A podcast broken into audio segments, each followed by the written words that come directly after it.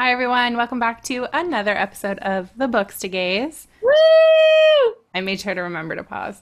My name is Alex. My pronouns are she, her. And I'm Sam, and my pronouns are she, her. And we are so excited. We're talking about a fascinating book. I can't even, my brain is blown. We're talking about Detransition, Baby today. I feel like we could have talked about this for like 5 hours. But I know. In Loki, afterwards, I just want to talk about it more. I know. I was like, man, we should have mentioned that. It brings up so many good conversations. I hope, we could always record, a special Patreon episode, too. Let's do that. We should, because I feel like there was so much more to say, and we were short on time when we recorded, so... We can surprise. Well, we'll hear it tomorrow. So, or maybe after we record with a certain podcast on Saturday, we can do it. Yeah, that'll be exciting. I'm excited for that. I almost forgot, and then I remembered today.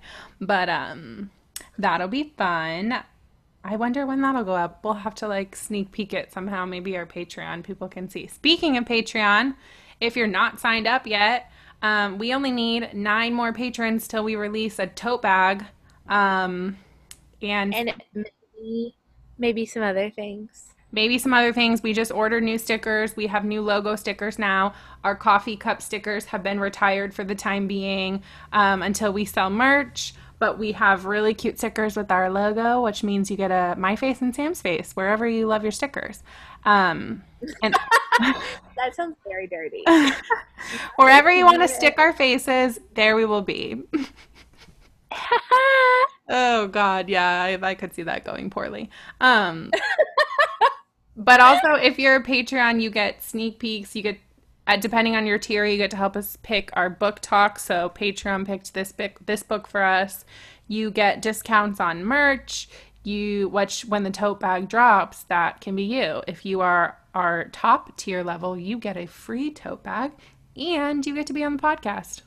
Which is amazing. We're super excited for this. Yeah, we've had a lot of fun talking to our Patreon $10 tier people supporters.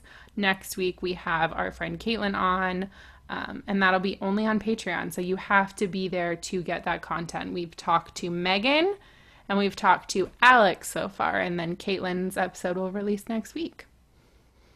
And what's really exciting is if you listen to this episode with Caitlin, you are going to see kind of a spiral. Foreshadowing? Oh, yeah. I guess that one, too. Are we talking about the same thing? Maybe. About who you reached out to? Yeah. Yeah, it's foreshadowing. We recorded this episode, and we're like, haha, wouldn't it be cool, blah, blah, blah. And then Sam did it, and it happened, and it's really cool. See if you can connect those dots for us next Wednesday. If you guess it, maybe we'll send you a sticker. Oh, I love that idea. Yes. And you can't be JG, Megan, Alex, or Libby, who already know the answer. You have to be somebody. Caitlin. Or Kate. Well, yeah, Caitlin can probably figure it out because she recorded the episode with us. Or I definitely told her. Okay, yeah. Okay, you can't be any of those people, but if you listen to our Patreon-only episode and you can figure out what Sam did and what happened and maybe a sneak peek of who's coming on the podcast, then we'll send you a sticker. So shoot us a DM, and if you're right, I'll send you something. Some place that you can put our faces. Put our faces wherever you would like to our faces to be. I feel like maybe it's weird to have our faces on a sticker now that we're saying all these sentences. Oh, no, I love it. I'm super excited. I feel like you're going to turn it into really, funny, dirty pictures. Okay, pause. If you get our sticker and you put it on something, I will shout you out if you tag us. I want to places that you put my face. Honestly, I feel like what we should do is if you stick our sticker in creative places, send us a picture, and we'll make a post too of all of our favorite where our faces have been. I love that. Where our faces have been. Find us. Probably someone's gonna walk us right into a sex toy shop and stick us right near something. Don't steal my idea. I'm here for it. At this point, at this point in our quarantine, put my face wherever you wanted, okay? Please put our faces places. Okay, moving on from that, Sam, how else can people support our podcast if they're not on Patreon? Obviously, we know, like, times are tough. If you can't support our Patreon, we would really appreciate if you shared us, told us to your gay friends, your gay people, your wonderful people. And if you like and rate us on Apple Podcasts. Yeah. It really sucks because I know a lot of my friends who don't listen on Apple, and I'm like, there's no other place to, like, rate us. But right now we have 44, right?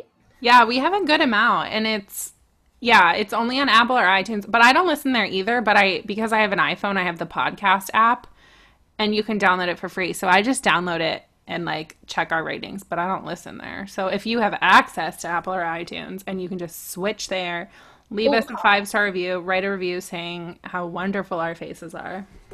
I'm going to see right now how many. One good one. Oh, I just typed in The Books, BOOKS, and we're like the third people to show up. See, that's because people are leaving ratings and reviews, and then we show up on people's screens. I think that's the benefit. Like, people don't understand. Also, you can follow us on any platform you listen. If you, like, subscribe to the pod or hit follow, that also somehow with, like, data and analytics will get our show to more – it, like, helps the reach grow. So people who maybe are searching just books or searching for, like, gay things, our faces will pop up even if they have no fucking idea who we are. Okay, so we have 45 ratings, which is very exciting. My mom rated us, which was me. I got on her phone. Oh, I was like, Lori Land listened and rated. She would be baffled by the content. Right. But our last rating was February 22nd, and we are in March, so come on, guys. Go rate us. That's so soon. So recently, whatever the word is. Yeah, so do that. Share us in your stories. Tag us. We always repost them in our stories. We get excited to see them. Also, before we get into, like, actual content, we are partnering with Libro FM, which is an audiobook website that – if you sign up and use their service, it supports local independent bookstores. You can choose which bookstore to support, or you can, like, support anyone in the country. It's a better alternative to Amazon because you're not supporting local bookstores there. We have a discount code, so if you sign up for a monthly membership, which is $14.99 a month, you will get 2 books for the price of that membership instead of just one. So you can listen to 2 audiobooks for right off the bat. And that's so exciting. Listen, I'm telling you, I'm in the middle of Eve Brown, and it's so good. I listened to Cameron Esposito. I need to do that. That one was amazing. I listened to Here for It by R. Eric Brown. Nope. R. Eric Thomas. R. Eric Thomas. I'm telling you, I love a good audiobook because you can't listen to us every day.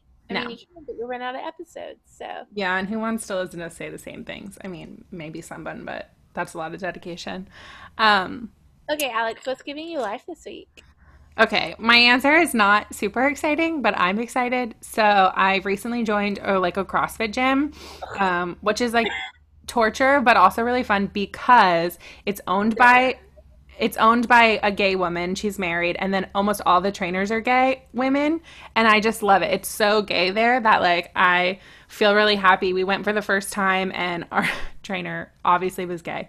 And we were talking. We're like, yeah, we really wanted to come here because we knew it was, like, locally owned and, like, queer owned. And she's like, there are a lot of us here. And I was like, this is my place. I hate exercising, but the fact that all of you are gay makes me happy. Can you just throw my name out and be like, Sam? You can drop into a class with me if you want to. Okay. I hate myself every time I go. Like, I literally whine. I'm on the floor, like, whining and doing things, and they're like, you can do it. I was like, I can't do it. But piggybacking off of that, I had to get new workout pants. So I signed up for, like, Fabletics to get the 2 for $24 and then canceled immediately. And I just got them today, and I'm really excited about the pants, and that's what's giving me life. Do they fit well? Do you like them? Yeah, I was really nervous. I made sure I got the size big enough for my jean size because I have a larger hip and leg width. And I just tried them on before we jumped on here, and they actually fit really well. And the thing about, like, yes, the thing about, like, leggings and, like, whatever those are, workout pants, is they fall down a lot on me. I don't know what that is. Mm-hmm. Like, I don't, it's not like I'm tiny and they're falling down because I have nothing to hold them up. They just, something about the way they fit. But those, it doesn't seem like they're going to do that. I am weird because I hate, like, I hate wearing yoga pants like that with my body. Yeah. I feel like I don't have hips, so I don't have anything to hold it up. So it's just like, well, I do have hips and they still do that to me, but these do not. So if you're ever in the, like, they have, like, regular, like, just chilling yoga pants too, so. Okay, I might have to try these out. I'm here for this. What's giving me life this week? So I went to TJ Maxx today. I took the day off. I went to TJ Maxx, and this is so dumb, but I bought a Blue Moon t-shirt. Ooh. Blue Moon's like one of my favorite beers, and I'm like, yes. And then I got a Carhartt hat so that everyone knows I'm okay. Gay. We both have clothes-related news this week. Who are we? Okay. That's okay. So great. Okay, Sam, what, before we jump into this book, what was your last read, your current read, and your next read? Okay, so last, current, new, last, current, next. My last read, what was my last read? Oh my gosh, I, like, had this here. I was very excited. I feel like I know your last, why can't I remember it? I feel like I've been screaming at it to you, and I don't. Was it Detransition, Baby? Probably. But I feel like no. I feel like I was reading something with Detransition, Baby. But we'll say Detransition, Baby was last because I did finish like right before this we recorded. And then current now is Malice. And ooh, good one. During Malice, I'm probably going to read On a Sunbeam because Sunday night we are going live with Quinn at Queerly Ever After to talk about On a Sunbeam. So I'm going to try and get that done. I read it so long ago. I need to, like, go remind myself of the content. I'm very excited, except it is chunky. It is. It is, but you'll fly through it. So that's your next read. Yes.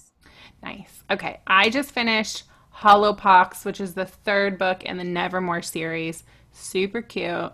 If you're looking for a good alternative to what was previously a childhood favorite, I would absolutely recommend this series. I'm currently reading The Space Between Worlds because that's our book choice for April. Sam's laughing because I'm always way ahead. This is our type A, type B personality shining through. Like, it's fine. You're going to like it. I'm only like 50 pages in, and it's really good so far.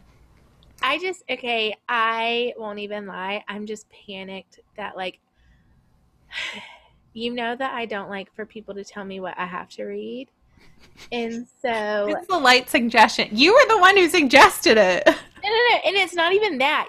I could have suggested Honey Girl, and I would be like, ugh. It's that you have a deadline, right? And, like, I just have so many. I feel like every book that I have to read until my spring break are books that, like, I have to read for either, like, the podcast or book club. Yeah. And it's like, when is your spring break? Never. Oh. It is the last week of April. Oh, shit. Okay. Well, yeah, you have to have all that done by then. That's a long way away. Isn't it? Like, I'm so sad. That is sad. You're going to like it, though. I think once you start it, you'll fly through it. And then I think my next read, this is always hard for me because I say that I'm going to read something next and then I change my mind.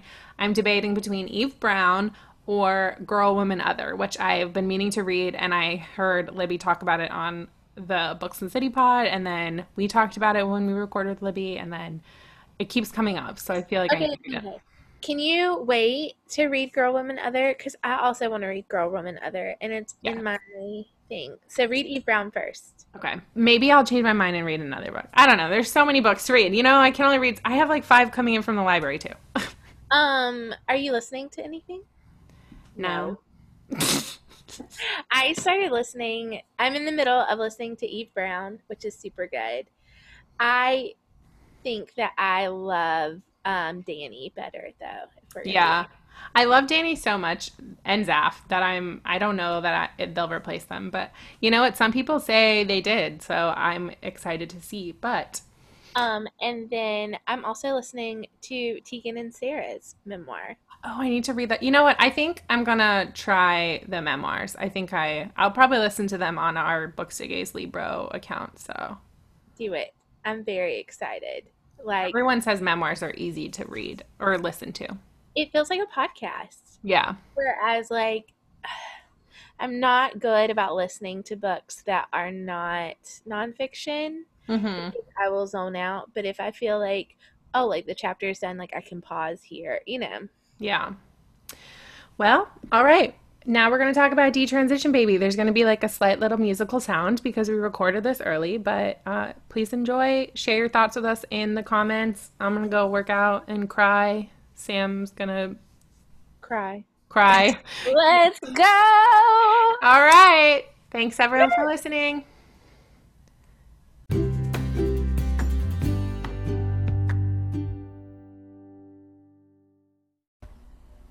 Okay, so now it's time to talk about Detransition, Baby by Torrey Peters. It's so good. Sam finished. I finished a few weeks ago, so I need to have some, I need Sam to remind me of some things. But, okay, first things first, what is your overall thoughts and opinions about the book? Like, just general. It is unlike anything I have ever read before. Agreed. It's funny because I was trying to sell it to a friend of mine because I was like, oh, you should really, really read it. And they're like, well, what is it like? And I was like, I'm going to say this and hear me. It has a familiar vibe, like Big Little Lies. Does that make sense? Like, okay, yeah, no, I can see it. And I was like, familiar vibe of Big Little Lies, but now let's put it on a topic that you probably know nothing about. Mm-hmm. And she was like, that's weird. And I was like, I don't know how to describe it, but like, think of it like that. Like the whole time you don't know what's happening. It keeps flashing backwards and forwards. And it's on a topic that we don't talk about ever. And I was like, honestly, I've never thought about it. And so, and then when I tried to give like a little blurb about what it's about, I think I lost her because she was like, how is it like Big Little Lies? But it has the vibe. I was like, it's not like it. It just has the vibe, like the feeling. The feeling of Big Little Lies. A similar feeling. It's honestly, it's such an interesting book because while I was reading it, I was like, I don't know how I feel about this. Like, I really don't know. Like, I enjoyed it. I liked the characters. I liked the story. It was a quick enough read for me because I was invested. But I was like, I don't know if I love this. Like, I don't know what – I truly, like, could not pinpoint a thought. And then after I closed the book, I kind of, like, sat there. And then all of a sudden I had to, like, talk to Tab for, like, 2 hours about all my thoughts about this book. And I was like, oh, okay, I like the book. But, like – I like it in a way that it caused me to, like, be very introspective and, like, analyze things in my own life and analyze things about the queer community and, like, things about my reading and, like, communities of people. And I was like, that's, to me, like, the sign of a great book is that I still think about it and, like, try to relate it to my life. And, like, it is one that I think is hard to recommend to people because we said we were doing it on the podcast. So I know a lot of people picked it up because of that. And then once I read it, I was a little worried because I'm like, I'm worried some people won't, like, get it and get, like, that it's messy. It's, like, incredibly queer but, like, incredibly messy and deep and, like, very, like, sexy and sex positive. I'm like, some people are probably reading this because we've recommended it and, like, what the fuck are they recommending? Okay, but I will say, as a queer woman, in a book where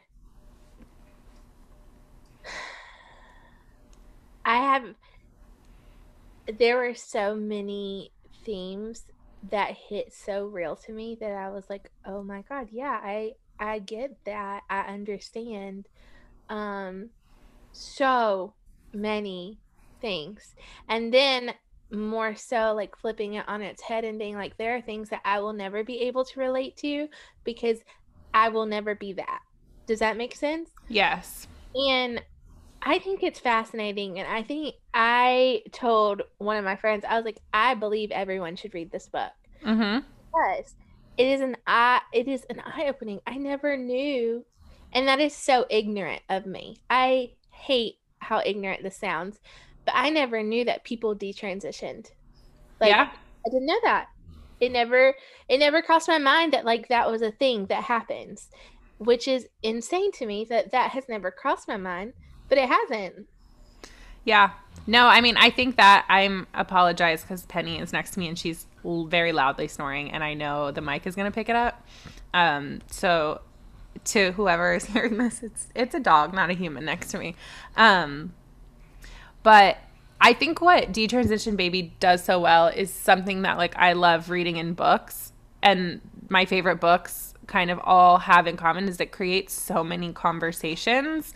Because, you know, there's so many people who are going to read it and be like, and I know I was reading a few people who were like a little bit nervous about the detransition aspect, and they didn't want, they were hoping it was done well and not just like, oh, this is a thing. And now like straight people can like glom onto this and be like, see, it's not real, which it's, you know, very clear in the book that like, no, that was not like, it is not that Amy, who's now living as Ames, feels like less of a woman. It was a conscious choice because society makes it so difficult.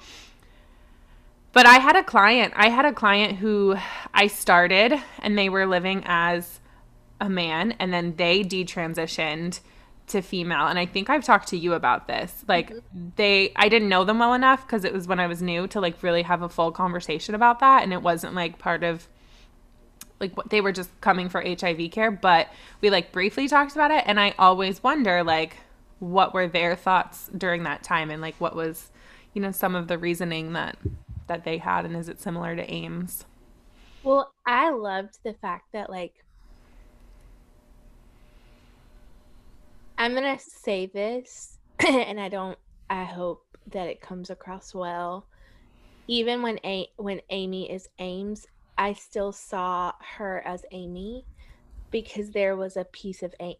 Does that make sense? Like, yes. I think Ames says something at one point when he's talking to Katrina and he says, I don't know that I can be a parent. I can't be a dad. I can be a parent, and I can't promise you that I won't transition back.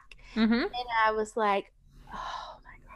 Like, well, and I think that's important to hear too because you know, and neither one of us are trans and we don't have like that lived experience. But I think it did come across as a cis person reading this book that Ames detransitioned because, you know, passing is difficult and the, you know, right. The response from like heteronormative society is so touch and go and there's safety aspects and there's things that we would never even realize because even if we pass or don't pass as our sexuality, like I think there's obviously a level of violence that trans women experience that we never will. Right. And I think it was abundantly clear that while I don't think like, it didn't come across to me that Ames was like riddled with dysmorphia about like his body detransition, but it also was very clear that like Ames never felt fully Ames and was like Amy now living as Ames. Right. If that makes sense. Yes, it does. And I do want to pause us here for just a second because I do want and I'm only saying this because I had no idea until I went in. When we say detransition, we mean like transitioning to and from and reversing the transition process. And it's funny because I wish that I had figured that out and I didn't until like a quarter of the way through the book, and I was like, oh, you're Sam. And so I do want to say that. But I also found it fascinating that the reason Amy does it and transitions to Ames is because it's easier. Mm-hmm. And I was like, if that does not show you, like, the problem with society, right? And then, like, being your authentic self. And I just think, like, it's interesting too, because it was very vague. You know that, like, Reese has medically transitioned, and I think, like, Reese has had top surgery, but not bottom surgery. I can't remember it explicitly saying whether Ames did or did not have top surgery, which I don't think Ames did, obviously, because it sounds like Ames was socially transitioning to female, and then the detransition back to male was probably a little bit smoother because they did not have implants and they didn't have bottom surgery, and you could just stop taking your estrogen, and it would kind of, like, slowly reverse some of those physical effects. So it really again, it's so interesting because I think other than taking hormones, Amy was socially transitioning a lot of it. And I wonder what her journey would have looked like if she was detransitioning post medically transitioning. Right. I've never said the word transitioning so much in my life. But yeah, I think it's, and I know it's going to be a TV show, so I'm very interested for it to reach more. I think the book world is so small in general, and, like, the queer book world is even smaller, even though it feels so big to us because this is the world we're living in, that I don't think people would have really read this book in, like, widespread society. So I'm hoping with this show it will create those conversations, and I hope they do it delicately enough to not be like, oh yeah, trans people can just choose to detransition, because that's, like, the bad that's not the message. And I really hope that they pick up the understanding of it, because I'm telling you, reading throughout this book, it is not a negative view on it is still a queer view of detransition. Yep. And I hope that they keep that queer eye there, because Torrey Peters did such a good job keeping it that way. Yeah, because if you think about it, the reason Ames detransitioned was because cisgender society put the pressure. Like, it's us as cis people and that dominant society that forced someone to not be able to live how they wanted to live and then have to rationalize the choices. And that was clear with the whole parenting model. Like, it's not that Ames didn't want to be a parent, but right. Ames didn't want to be a father and be such, like, a masculine presence in a child's life, because that's not how Ames envisioned their family. I agree. Okay, I have a question. How did you feel about Katrina as a character? Pause. I feel like we haven't done this. I'm going to ask. Should we do should I read the intro? Oh, maybe, yeah. Because we just went off the cuff. Yeah, we just really jumped wide in there. Okay, so a whip-smart debut about three women, transgender and cisgender, whose lives collide after unexpected pregnancy forces them to confront their deepest desires. Reese almost had it all: a loving relationship with Amy, an apartment in New York City, a job she didn't hate. She had scraped together what previous generations of trans women could only dream of, a life of mundane bourgeois comforts. Mm-hmm. The only thing missing was a child.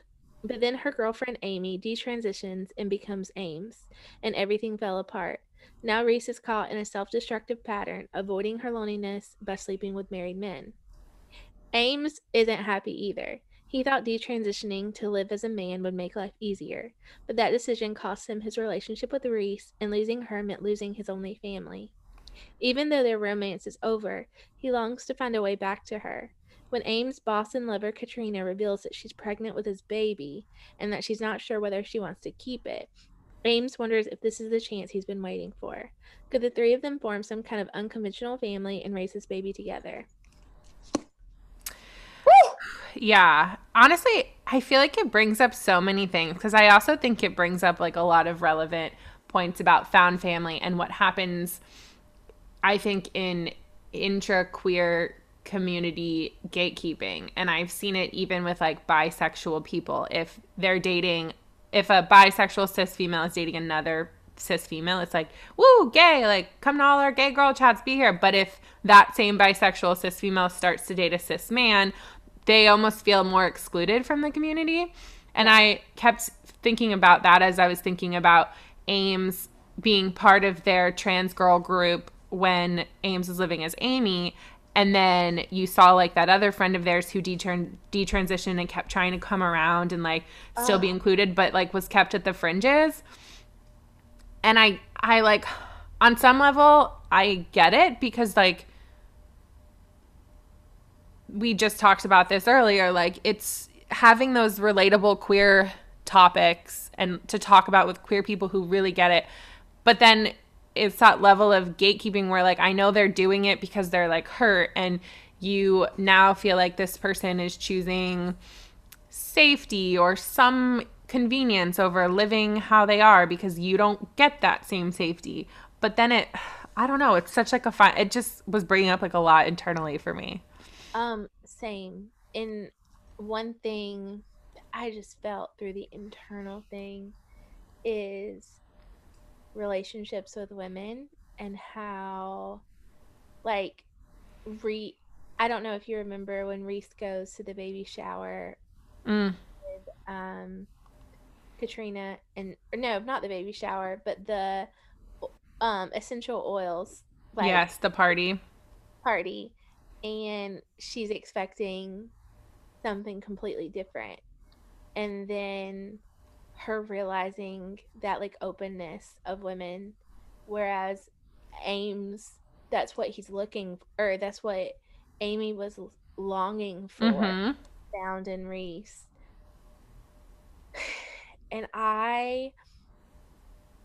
And even the part of Reese loving Amy so much, but even it was a different kind of love, but they didn't. You couldn't have it both ways, which was fascinating to me as well. Like, yeah. You know, and it's so funny because I would just watch Disclosure on Netflix. Have you watched that yet? I don't think so. It's a documentary on like trans people in media. Oh. Oh, is it written by, or is it directed by a... Yeah, I don't know. Okay. All right. It popped up on my For You page. Is that what we call on Netflix? I don't know. Yeah. And yeah. And I just happened to watch it last night, and it opened up so many levels of things, especially as I'm reading this book. And I was like, oh my gosh, like this is beautiful.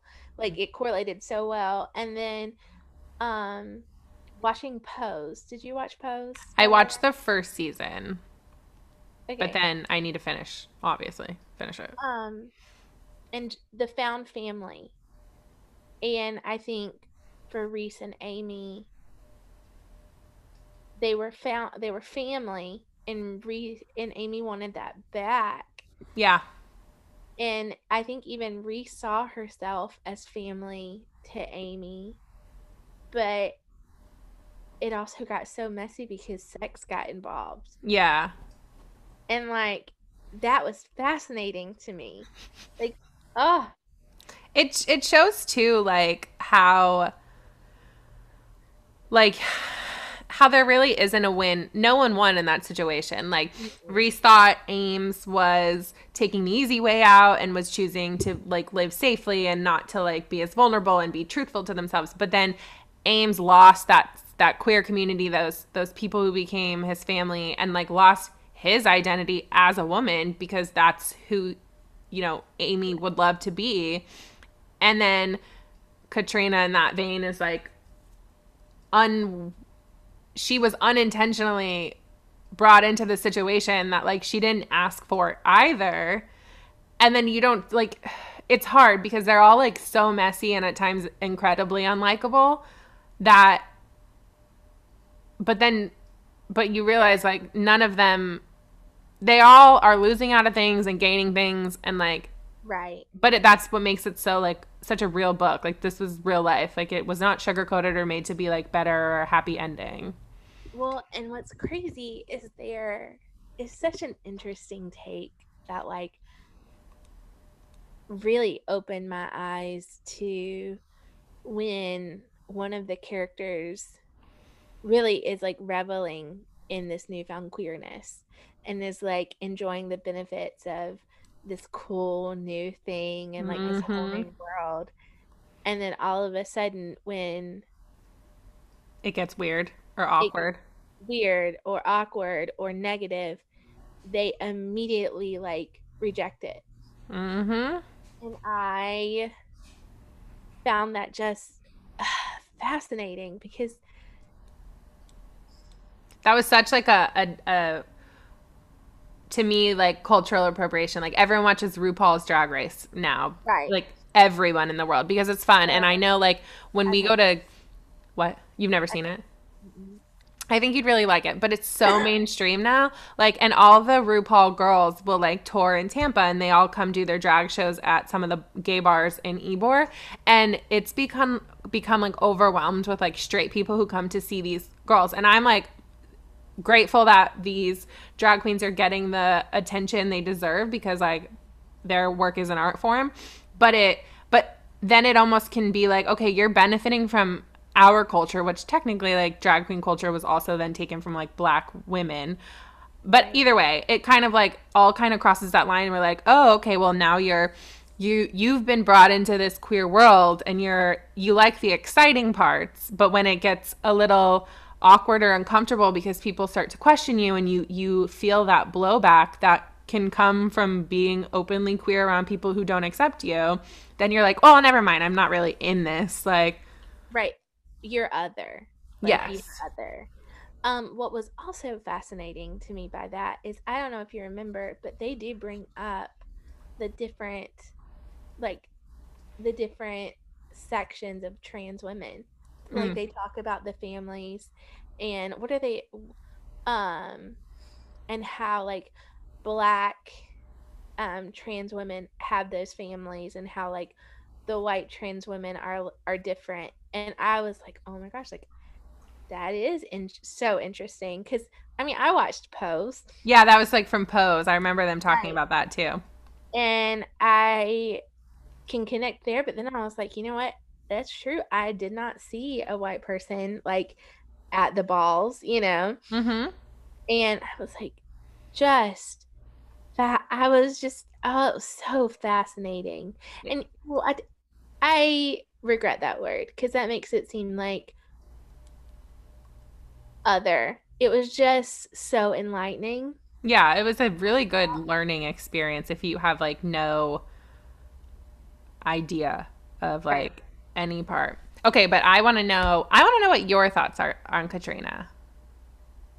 I feel like I know them, but I am curious. I had to really sit with some awkward moments with myself reading Katrina. I think there are times that I can be like Katrina and I never want to be that way. Ooh, we're gonna get deep a little bit. Ooh, what are some of those times? More so, she just becomes very cocky and haughty about her newfound queerness that she has no idea about. Does that make sense? Yeah, like, you don't know the history, but you're like, I'm gay, or I'm queer too. And then, like, someone, like, schools you and you're like, oh, like, I didn't even know that it's this intense or, like, this much. Or, like, the fact that she does not take anyone else into consideration whenever she gets upset or sensitive, and she blocked the people out that it was about. I feel like sometimes I can that was not fair, and I could see myself doing, you know, especially as, like,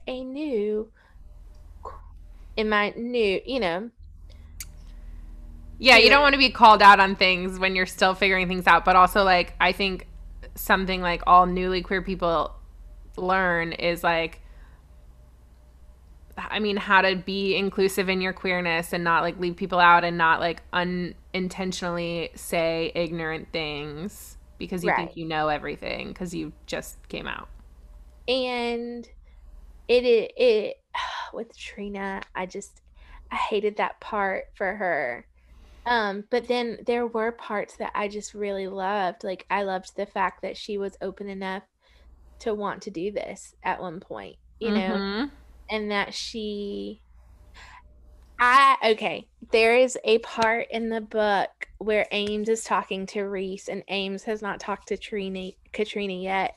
And Ames tells Reese that Katrina is enjoying the benefits of a queer relationship without having to have the label of queer relationship. And it made me really stop and think about what that really entailed. But when you have sex with a cis man, it does not last all the time. It is usually not about you. You know what I'm saying? And like, yes, I do. Even in the sense, because Lori Land never listened, the many men that I have had sex with, I cannot name one time with them where there wasn't a level of I had to compose myself. Like, I had to make sure that, like, my stomach was sucked in. And not that they said this or, like, made me feel this way, but it is something that you just, like, it is inherently taught to you to keep your stomach tucked in, keep your chin up so your double chin's not showing, to be so conscious of your body, right, to make sure that you're making the perfect face and it's not an awkward, like, you know, whereas Ames is talking about with Trina, she's just really let herself go and let herself embrace this, and Ames is loving it, you know, and I was like, man, that is so true. Like, I think about the first times with a woman where I felt like I had to do that, and they were like, no. Yeah. Stay in the moment. You don't have to, like, think so hard about what's happening here. And I can remember one time, like, I guess something was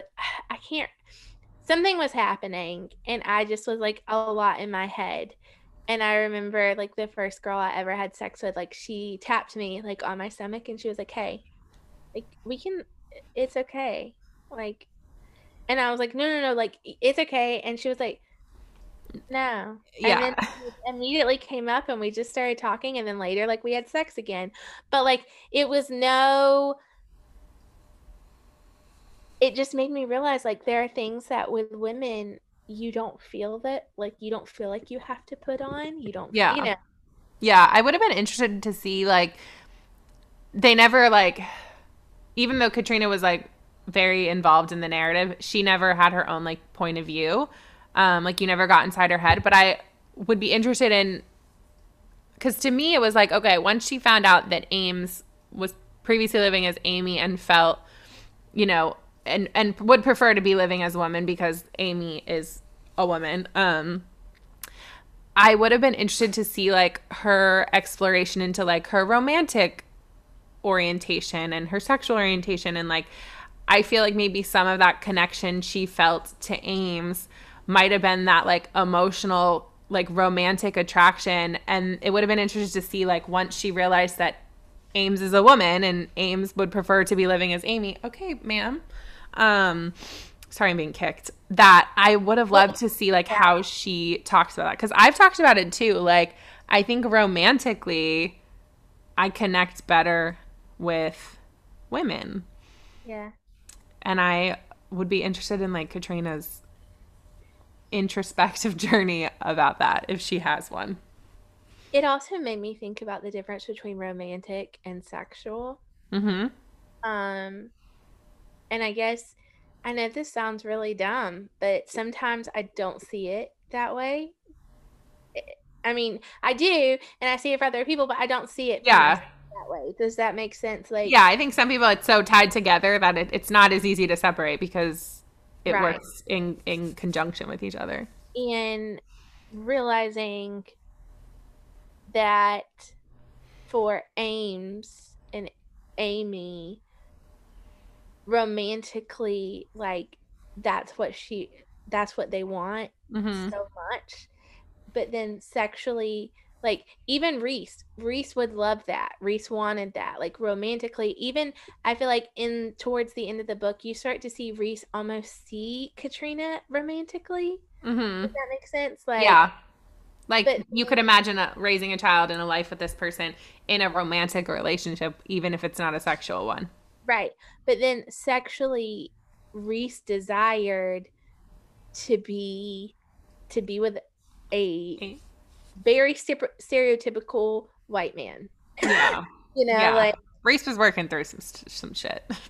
But I mean, even Ames was working through some shit. Like, the fact that Ames couldn't disassociate, or like, oh yeah, the disassociation that was going on throughout all of it. I was just like, wow. And I thought it was also interesting how it didn't feel like Ames disassociated with Katrina, where Ames disassociated with everyone else having sex.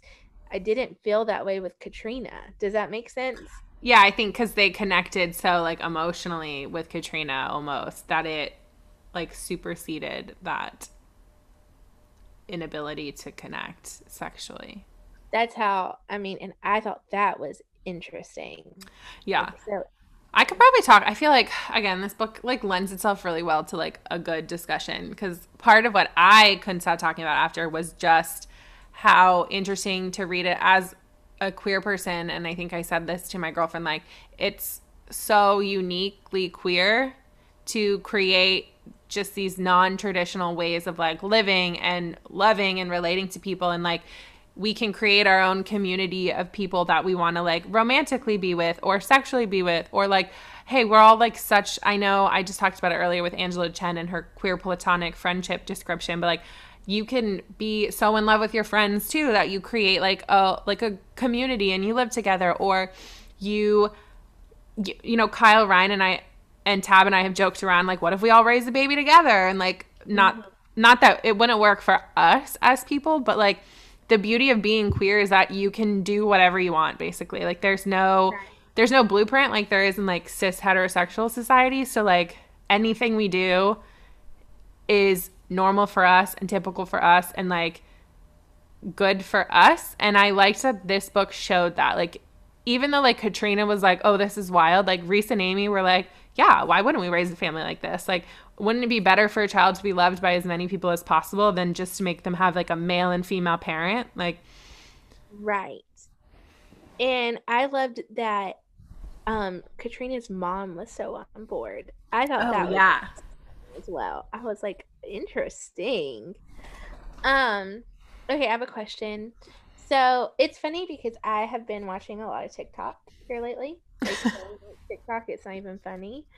And one thing that has never crossed my mind ever is to tell a woman to put a baby in me. Does that make sense? Like, yes. Which, once again, we don't yuck people's yum. That's all. That's great. But don't you ever joke around? Like, Tab and I will joke around, and I'll be like, oh, didn't get pregnant this month. Like, had my period. And she'll be like, man, I was really trying really hard this time. And because, like, we know we can't get pregnant, obviously. Yeah. Like, but so we'll make, like, jokes to people, and it makes them uncomfortable. Or, like, my doctor was like, I am on that vaccine trial. So she was like, oh, you're not taking any birth control? And I was like, I don't really need it. Like, my partner is female. And she's like, oh, okay, yeah, I guess that kind of, like, works. You can't really get pregnant. I was like, we've really been trying, though. But, like, you know. Well, I mean, yeah, like, the teasing. Yeah, but not in a serious way, yeah. But it was almost like foreplay for Reese and Amy to be like, put a baby in me. Like, and the connection, or, like, the correlation between your PrEP drugs and your birth control and how they called it, like, did you take your birth control today? Like, I was like, what? It was interesting.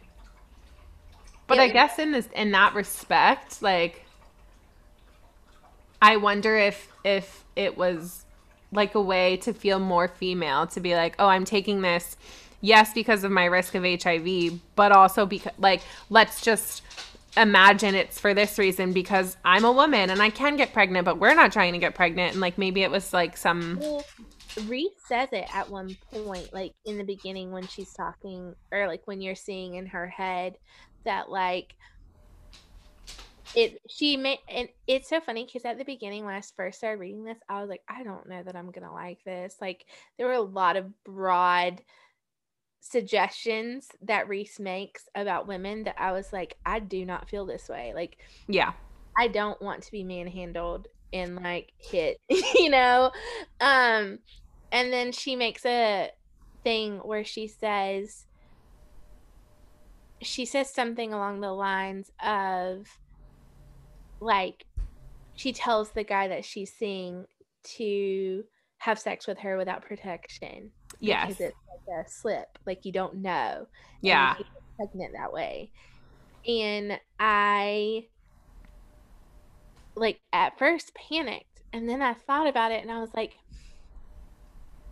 not that it is not anytime I ever had sex with a man, not that, like, it was a, oh my gosh, like, I'm excited to get pregnant, but there is a rush of, like, oh, is it gonna, like, am I, yeah, like, is this gonna happen if something slips or falls or God forbid we're not using protection? Like, you do have that. It's a very, I think it's something as people with uteruses really think about at all times. If you're having sex with someone who can realistically impregnate you, right, you are always, it on some level is always in the back of your mind, like, what am I either doing to not let this happen, or, oh my God, this could, like, ooh.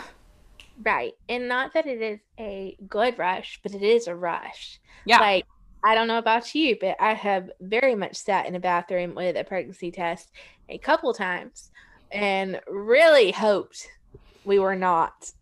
That's so funny. I've had a few Plan B experiences, but I think that was more just like my very nervous brain. I was always on birth control. I just, like, panicked.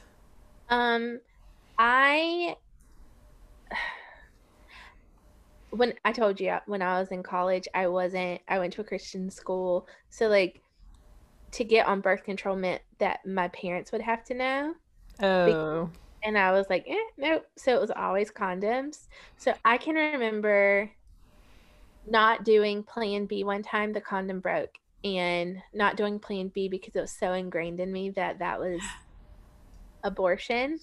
Oh, no. I do remember that being taught to me in Catholic school, too. Like, because technically you're taking it after, and you might have implanted, the seed might have been implanted. And I'm like, that's such, ugh.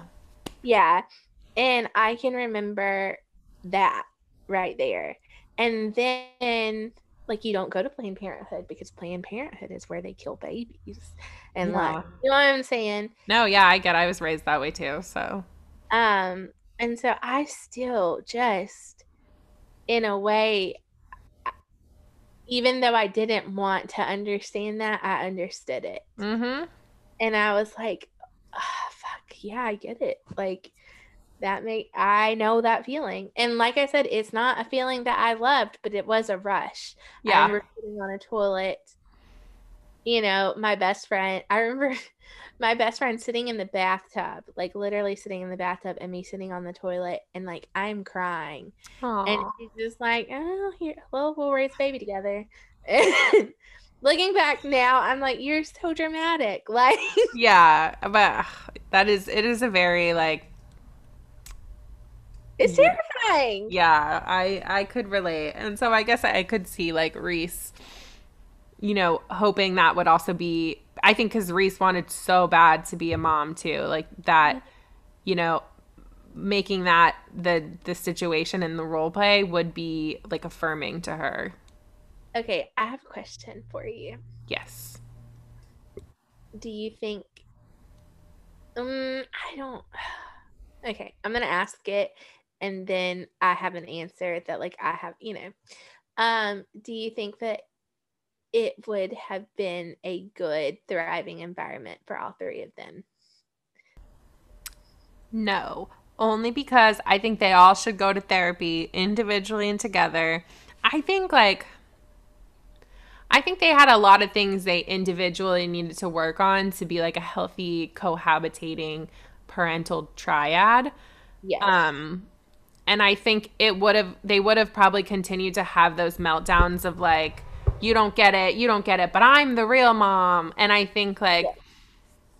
You know, I think even in a two-pair queer couple, you can do that. Because sometimes, like, Tab and I have talked about, like, having to tell our parents, like, whichever one of us carries a baby, like, we're both the real moms. Like, do not ever say real mom or biological mom in front of the kids. Like, it's not a joke. It's not funny. Like, and I think that's something Katrina was working through and not quite getting. Yes. And I think Amy was struggling with that imposter syndrome of being that other. Had she been another mom, that even the non-birth parent would feel too at times, like, does anyone think of me as less of the parent because I didn't birth this human? Right. And then God knows what Ames would have felt, because Ames had to work through a lot of, like, bless him. Yeah, a lot of that, like, now I'm being seen as socially the father. I don't want to be a father. I just want to be a parent. But it's so much like educating and re-educating all of society. Like, I think it was pretty doomed. But I also think, like, had they put in the effort and the work and the communication and didn't just, like, pull this out of thin air, and it had been like a planned thing and they had all been like working together from the start, it could have been totally fine. Yeah. I agree. I think that it could have been fine, but at the rate they were going, it was not meant to be fine, you know? Yes. On levels of the fact that once it got hard for Trina, I could see her pulling out. Yep. I could see her being like, this is my baby and I'm leaving. And Ames, you brought me into this and I didn't ask for this, and well, I'm not doing this. And then, like, just up and going. And I could see Ames piecing because they felt masculine. Mm-hmm. And that was a big thing that Ames struggled with. I could have seen Reese piece out because she got sensitive, like, yeah. Bless her heart, you know? Yeah, she was incredibly, like, sensitive, I think, especially to Katrina. I low-key wish we could have read that letter. Like, we don't get to read the letter. Oh, yeah. That we could have seen. I mean, I can only imagine what was in that letter, but I wish we could have read that letter. And it was just so good. Mm-hmm. So good. I still have questions. Like, I would love, and I've tried to look and see, I've Googled, but I would love, they use the word transsexual a lot. Oh, yeah. And I've Googled a couple times and I have yet to find anything of why. But it made me just wonder, you know? Yeah, it caused me to pause a lot, and I'm sure there was a reason, and I probably should, like, look at Torrey Peters interviews or, like. I did. I went and looked. Like, oh. I looked everywhere because I wanted to be careful and make sure, like, if there, you know, was a reason or if there was anything, and I couldn't find it. And then even just looking up, like, that word and, you know. Yeah. My base assumption is that maybe in the trans community, it's an identity some people, or a label some people choose to use that they're, like, reclaiming, almost similar to, like, how I say queer, but there are definitely gay people who hate that word. I just don't know. That's just my assumption. Yeah, after I worked through the process of, like, oh my God, I keep reading this word and it's supposed to be offensive. Right. And I low-key panicked and I was like, oh my gosh. And then I was like, okay, it doesn't feel negative here. You know, it feels like a safe space. Yeah, because they're using it to talk about themselves and, like, their friends. They're not saying it in, like, a derogatory way towards. Which was also interesting, the fact that Torrey Peters really let us into that. I appreciated that a little bit, you know? Yeah. Being let into that. But, yeah, I 25% of the book, I did not know that if I was going to like this, and I felt very... Same. Apprehensive. Yeah. 50% of the book, I couldn't hardly put it down. Mm-hmm. And ending it, I just feel like everyone does need to read it because it brings such awareness to trans women in a way that we don't usually see them. I mean, honestly, you have Pose. You have, I'm trying to think what else that we have that is trans women. Holy, yeah. I feel like Pose was the first time it was like a majority trans actors acting as trans characters and not someone playing. Can I tell you something though, like off topic a little? Mm-hmm. When I watched Disclosure, I was fascinated at the actors and actresses that were trans that I did not know that have just played regular characters. Oh. And yeah. I was like, I'm gonna have to watch that because I don't know that I would know. Okay, can I tell you one? Yes. And I was so excited. Me and you both know that I love the L Word reboot. Mm-hmm. You know the bartender that hooks up with Finley? Oh, you didn't know she was trans? No! Oh, I knew that. She's in Sense8. I've never seen Sense8. That's why. That's the only reason I know that. I wouldn't have known if I had never like heard of her or like knew anything about her. I would not have known because she is incredible, and you would never guess that. And I loved it. And then, did you know? And I was just like really impressed with the L Word reboot.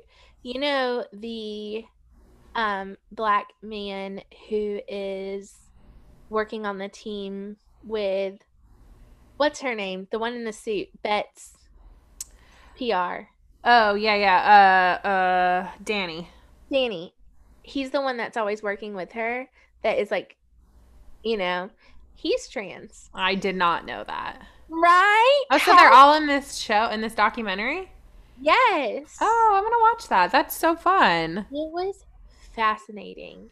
And I loved it because it really goes through just how trans people have been represented in media and how like they're the butt of jokes. Mm-hmm. Fuck, that is true. Like I remember watching movies where it's been like Bridget Jones' Diary. Did you ever watch that show? Yeah, a long time ago. Mm-hmm. And it's Hugh Grant, and he goes in to get a hooker, and she walks in, and he's like super excited. And you get, like, you realize that it's a trans worker. And you're just like, and it's supposed to be, like, really funny. And, like, it's the butt that again. Oh. Of the joke. Like, you know, oh, he hired the wrong one. Hmm. And I just, like, how many times do we see that it never crossed our mind? Like, that's not okay. Yeah. You know? Yeah. Yeah. And looking back on a lot of things I used to watch, I'm like, oh my God. Like I see it now as a 30-year-old who knows better, but like back, it is very interesting. Well, as a 30-year-old who knows better, but like you think of a 10-year-old who doesn't, who watched Bridget Jones' Diary for the first time, or a 15-year-old who doesn't. And then their parents who still don't. Like it perpetuates, it keeps that perpetuation. It's not okay. Yep. I agree. I feel like there's so much to talk about with this book. Okay, if you listen to this episode and you have thoughts about the book or anything we said, shoot us a DM, leave a comment on our post, because we'd like to keep having these conversations and like see what everyone else thinks when they're listening. I think, again, the beauty of this book is that it creates a lot of conversations. There's so much going on. There is, and I feel like every queer and straight person needs to read it. Mm-hmm. All right, cheers, queers. Cheers, queers.